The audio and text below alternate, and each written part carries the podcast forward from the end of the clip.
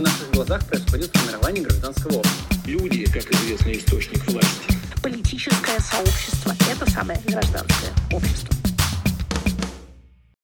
Всем привет! Сегодня очередной выпуск подкаста «Политбург». С вами Тимофей и Максим. И сегодня мы говорим об экоактивизме. Мы рассмотрим историю экоактивизма, поговорим об идеологии, о различных течениях внутри экоактивизма, расскажем о современных проявлениях этого движения, поговорим о истории экоактивизма также за пределами Европы в Латинской Америке и в заключение обсудим перспективы развития этого движения.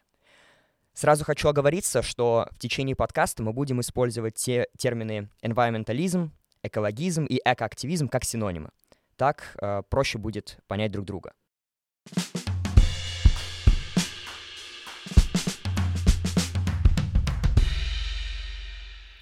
И давайте начнем с истоков, с истории экоактивизма, с истории этого движения. Максим, можешь немножко рассказать об этом, а как экоактивизм зарождался и что он вообще из себя представляет? Да, давайте обратимся к истории развития экологизма. Основы экоактивизма лежат еще в загрязнении атмосферы в эпоху индустриальной революции. Появление крупных фабрик и связанный с этим огромный рост потребления угля привели к высокому уровню загрязнения воздуха в промышленных центрах из-за чего после 1900 года большой объем промышленных химических сбросов добавил к растущему количеству необработанных человеческих отходов. Первые законы об окружающей среде были приняты в виде британских законов под увеличивающимся политическим давлением городского среднего класса. Современное экодвижение впервые проявилось в лесах Индии с практическим применением научных принципов сохранения. Этика охраны природы, которая только начала свое развитие, включала три основных принципа Первый. Деятельность человека наносит ущерб окружающей среде. Второй. Гражданским долгом служит сохранение окружающей среды для будущих поколений. Третье. Должное применение научных, эмпирических обоснованных методов для обеспечения выполнения обязанностей. Джеймс Мартин был влиятельной личностью в этой идеологии, так как именно он опубликовал много медико-топографических отчетов, демонстрирующих масштаб ущерба, нанесенного крупномасштабной вырубкой лесов и широкое лоббирование институционализации лесосохран... лесосохранных мероприятий в Британской Индии через создание лесных департаментов. Максим, а как формировались на первых шагах экосообщества? Смотри, на закате 19 века появляется первое общество охраны дикой природы – Тогда Альфред Ньютон опубликовал серию исследований под предлогом установления закрытого времени для сохранения местных животных между 1872 году и 1903. Его отстаивание законодательства, защищающего животных от охоты во время брачного сезона, привело к формированию Лиги оперения. Позже это будет названо Королевское общество защиты птиц. Ты что-нибудь слышал о таком? Если честно, я слышу о нем впервые. Смотри, это произошло в 1889 году. Общество выступило группой протеста против использования большой хохлатой поганки и котенка шкуры и перья меховой одежды. Общество получило растущую поддержку со стороны среднего класса пригородов и повлиял на прохождение закона об охране морских птиц в 1869 году, как первый в мире природоохранный закон. Однако стоит упомянуть еще несколько экологических обществ, оказывающих свое влияние на критические экологические ситуации. Например, э, общество по борьбе с угольным дымом. Оно добилось закона об общественном здравоохранении в 1875 году. Требовал, чтобы все, чтобы все печи и камины потребляли собственный дым. Также в 1893 году Хантер и Ронсли договорились создать национальный орган для координации усилий по охране окружающей среды по всей стране. Национальный фонд исторических памятников и природных красот. Именно так называлась эта организация. Она была официально открыта в 1894 году. Вспомним Генри Давида Торо, который интересовался взаимоотношениями людей с природой и изучал их, живя рядом с природой в простой жизни. Он опубликовал свой опыт в книге Уолден, который утверждает, что люди должны стать ближе к природе. Экологические принципы, а также вера в неотъемлемое право природы должны были стать основой современного энвайроментализма.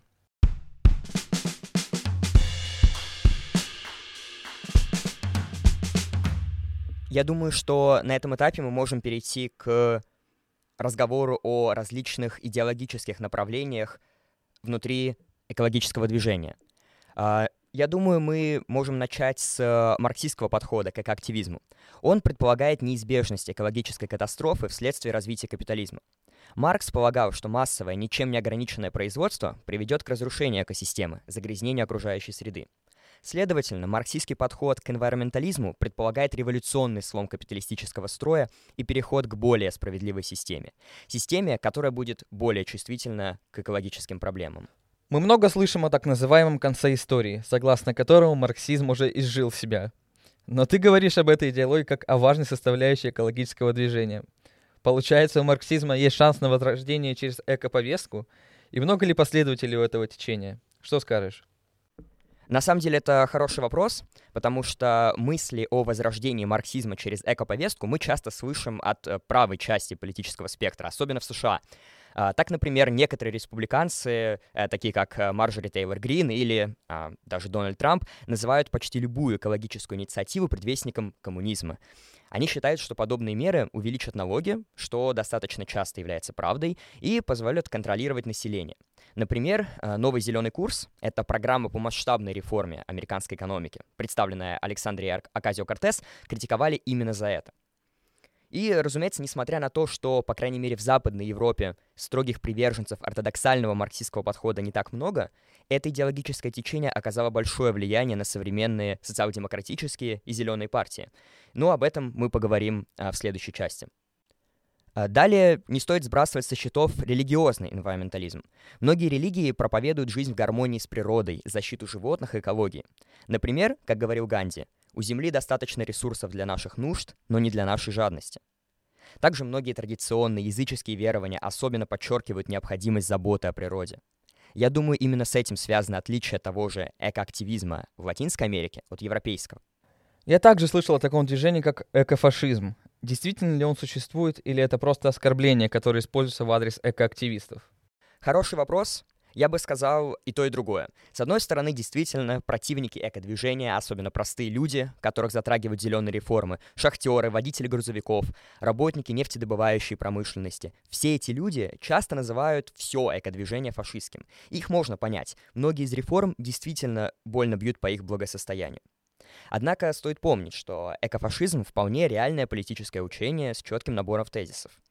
Одним из основных идеологов экофашизма является финский радикальный философ Пенти Линкова. А, в его идеях мы можем увидеть э, смесь а, различного рода идеологий. Так, например, он выступает за Евгенику, но одновременно с этим за радикальный отказ от э, потребления энергии. Он считает, что планета перенаселена, и нам нужно принять радикальные меры, чтобы остановить экологическую катастрофу. Сам Пенти, к слову, следовал своим принципам и жил в одиночестве на берегу озера. Подробнее с его взглядами вы можете ознакомиться в его книге «Победит ли жизнь?». Но главное, что мы, как политологи, должны зафиксировать, это разницу между бытовым и академическим определением экофашизма. Давайте запомним это.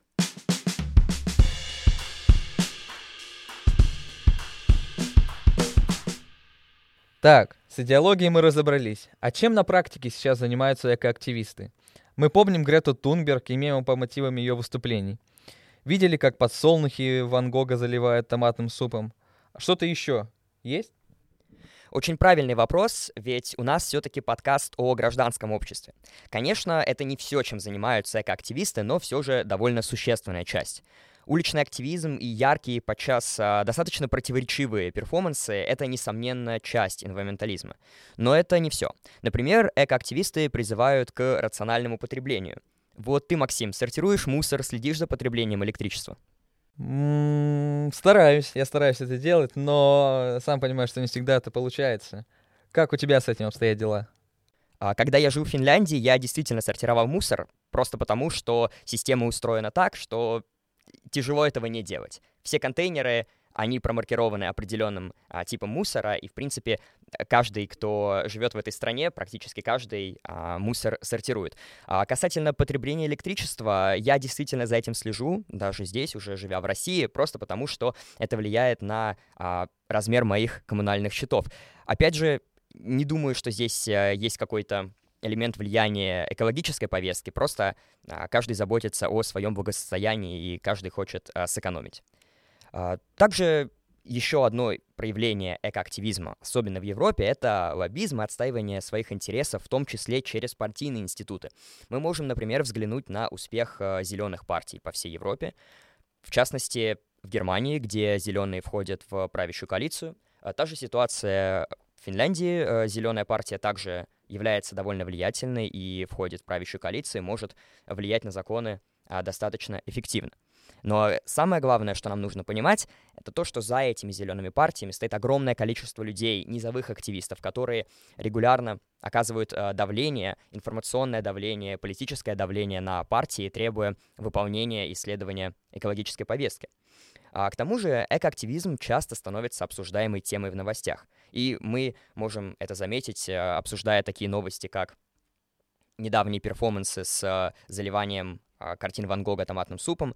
В принципе, экоактивизм — это движение, которое мы видим в новостях все время, в том числе в Европе. А, например, в Финляндии довольно влиятельно молодежное движение Эло Капина, и это финское отделение а, общего, общеевропейского, можно сказать, общемирового движения Extinction Rebellion. А, чем эти ребята часто занимаются? Они перекрывают улицы, они устраивают э, довольно шумные, яркие демонстрации, и зачастую э, обсуждение их экоактивизма попадает в новости, потому что часто их демонстрации заканчиваются задержаниями. Соответственно, люди обсуждают э, действия полиции, спорят, законны были эти задержания или нет, и, как следствие, неизбежно обсуждение перетекает на экологическую повестку, чего, в принципе, это движение и добивается. Максим, а как дела обстоят за пределами Европы? Есть ли еще интересные кейсы экоактивизма или, в принципе, экологического подхода? Хочется немного отойти от евроцентричности и взглянуть на феномен шире.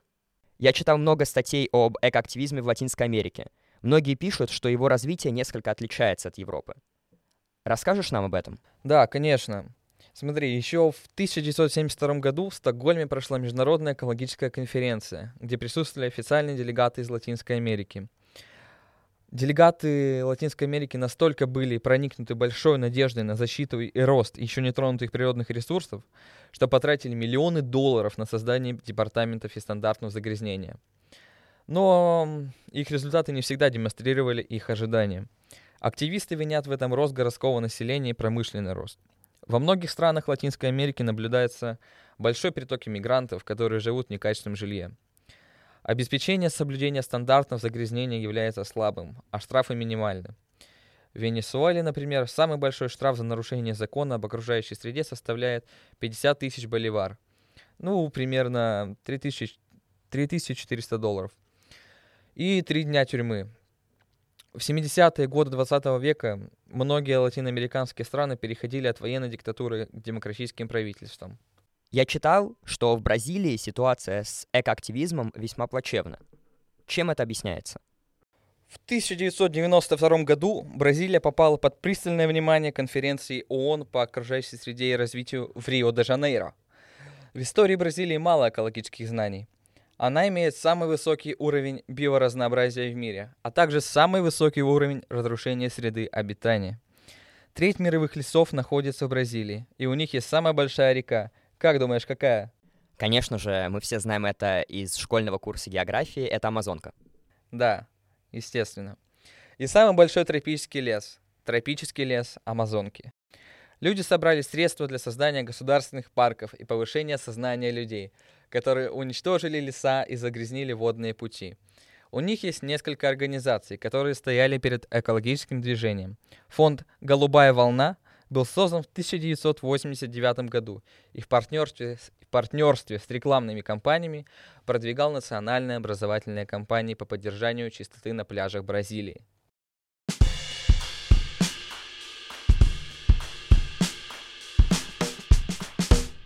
Отлично, мы разобрались э, с историей экоактивизма, с его идеологическими составляющими и поговорили о проявлениях этого феномена в Европе и Латинской Америке. А давай теперь поговорим о перспективах экоактивизма и возможном влиянии этого движения на будущее европейской политики и а, политики в мире. Мне кажется, учитывая разворачивающийся в Европе энергетический кризис, движение экоактивистов мне кажется, будет приобретать еще больше вес. Все это связано с тем, что поскольку цены на невозобновляемые источники энергии растут, например, цены на газ, цены на нефтепродукты, соответственно, потребность в возобновляемых источниках энергии будет увеличиваться. Соответственно, будет увеличиваться и вес зеленых партий, и, в принципе, экоактивистов гражданского общества, которые выступают за подобные изменения. Согласен ли ты с такой оценкой, Максим? Да, я согласен со всем, что ты сказал, но еще я хотел бы обратить внимание на энергетику как объект терроризма, особенно на Ближнем Востоке. Будет весьма страшной ситуация, если какие-нибудь энергетические комплексы подвергнутся ударам или терроризму, из-за чего многие отходы просто безвозмездно вылетят наружу. И, наверное, ты сам понимаешь, как это плохо скажется на экологии. И как раз-таки здесь многие компании, которые поддерживают экоактивизм, выйдут на новый уровень, я считаю. Да, это действительно так. И в целом, если посмотрим на развитие этого движения, мы видим, что различного рода катастрофы, особенно а, связанные с энергетикой, достаточно сильно влияют на экологические движения по всему миру. Так, например, а, авария на Фукусиме очень повлияла на зеленое движение в Германии. Именно поэтому а, в Германии зеленая партия, так же как и зеленые активисты, выступают против атомной энергетики. При этом большинство зеленых партий в других странах поддерживают ее. То есть мы видим, как одна и та же катастрофа, одна и та же трагедия может быть интерпретирована по-разному. Соответственно, развитие экологического движения предсказать сложно, а, как уже отметил я и Максим. Э, у экологического движения есть потенциал для роста, но мы не знаем, что может произойти, мы не знаем, какие конкретно события нас ждут, особенно в связи с энергетическим кризисом, поэтому будем наблюдать и посмотрим, как же экоактивизм будет развиваться в будущем. Что касается последних новостей экоактивизма в мире. Совсем недавно, 31 октября, экоактивист Парижа привязал себя к французскому флагу на крыше здания Пантеона, осуждая государственную политику в сфере экологии. Что думаешь об этом? Да, действительно, эта новость достаточно интересна. В принципе, протестов, а, акционистских таких а, выступлений против глобального потепления и против политики, которую проводят многие европейские страны, связанную с глобальным потеплением, таких акций довольно много. И особенно за последние два года а, мы помним в том числе активизм Грета Тунберг и разных других движений, о которых мы сегодня уже говорили. Вернемся обратно к Франции. За последнее время действительно участились акции протестов по климатическим изменениям. Например, в прошлую пятницу 25-летний активист помешал показу спектакля в парижской опере «Бастилия». Молодой человек забрался на сцену и пристегнулся велосипедным замком к декорациям, в тот же вечер десятка, десяток активистов из того же сообщества заблокировали автотрассу к югу от Парижа, создав длинные пробки. Что думаешь об этом? Это дикость или еще приемлемая ситуация? Это достаточно комплексный вопрос. Я думаю, что экоактивизм может и должен быть разным, и такие его проявления, несмотря на то, что, конечно же, они неоднозначны, конечно же, они критикуются, они имеют место быть. Безусловно, политика, электоральная политика, обычные стандартные акции протеста тоже нужны, и экоактивисты также занимаются этим. Более того, они занимаются лоббизмом, продвигают э, свои идеи через различные НКО, через э, партии, через э, другие структуры. Но рядовой акционизм тоже необходим, потому что он привлекает внимание широкой общественности к проблеме изменений климата. Здесь возникает только вопрос, где мы проводим эту грань. Что делать можно, а что делать нельзя? Можем ли мы перекрывать улицы? Можем ли мы выходить на акции протеста в согласованных маршрутах? Поэтому каждый проводит эту грань для себя. Именно об этом мы хотели сегодня поговорить, показать, что экоактивизм бывает разным, он отличается в разных странах, и его проявления также достаточно разные.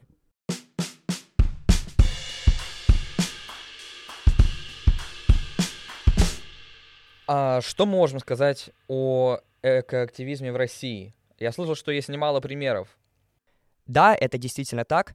Например, мы можем обратиться к достаточно массовым протестам а, на станции ШИЭС и также событиям в Куштау. Это были ситуации, когда экоактивисты, а, зачастую из а, разных регионов, боролись а, над решением одной проблемы. Если мы посмотрим на ситуацию чуть поближе к центру нашей страны, в Москве экоактивисты достаточно давно борются за сохранение Битцевского леса. И несмотря на то, что их борьба идет с переменным успехом, она сочетает в себе не только различные акции протестов, но также и переговоры с мэрией. Мы будем продолжать следить за этими событиями и посмотрим, что же выйдет у защитников Битцевского леса. Но что самое важное, здесь нужно отметить, в России действительно немало экологических проблем, поэтому пространство для развития экоактивизма и потенциал для развития экологического движения в нашей стране достаточно большой. Это уж наверняка.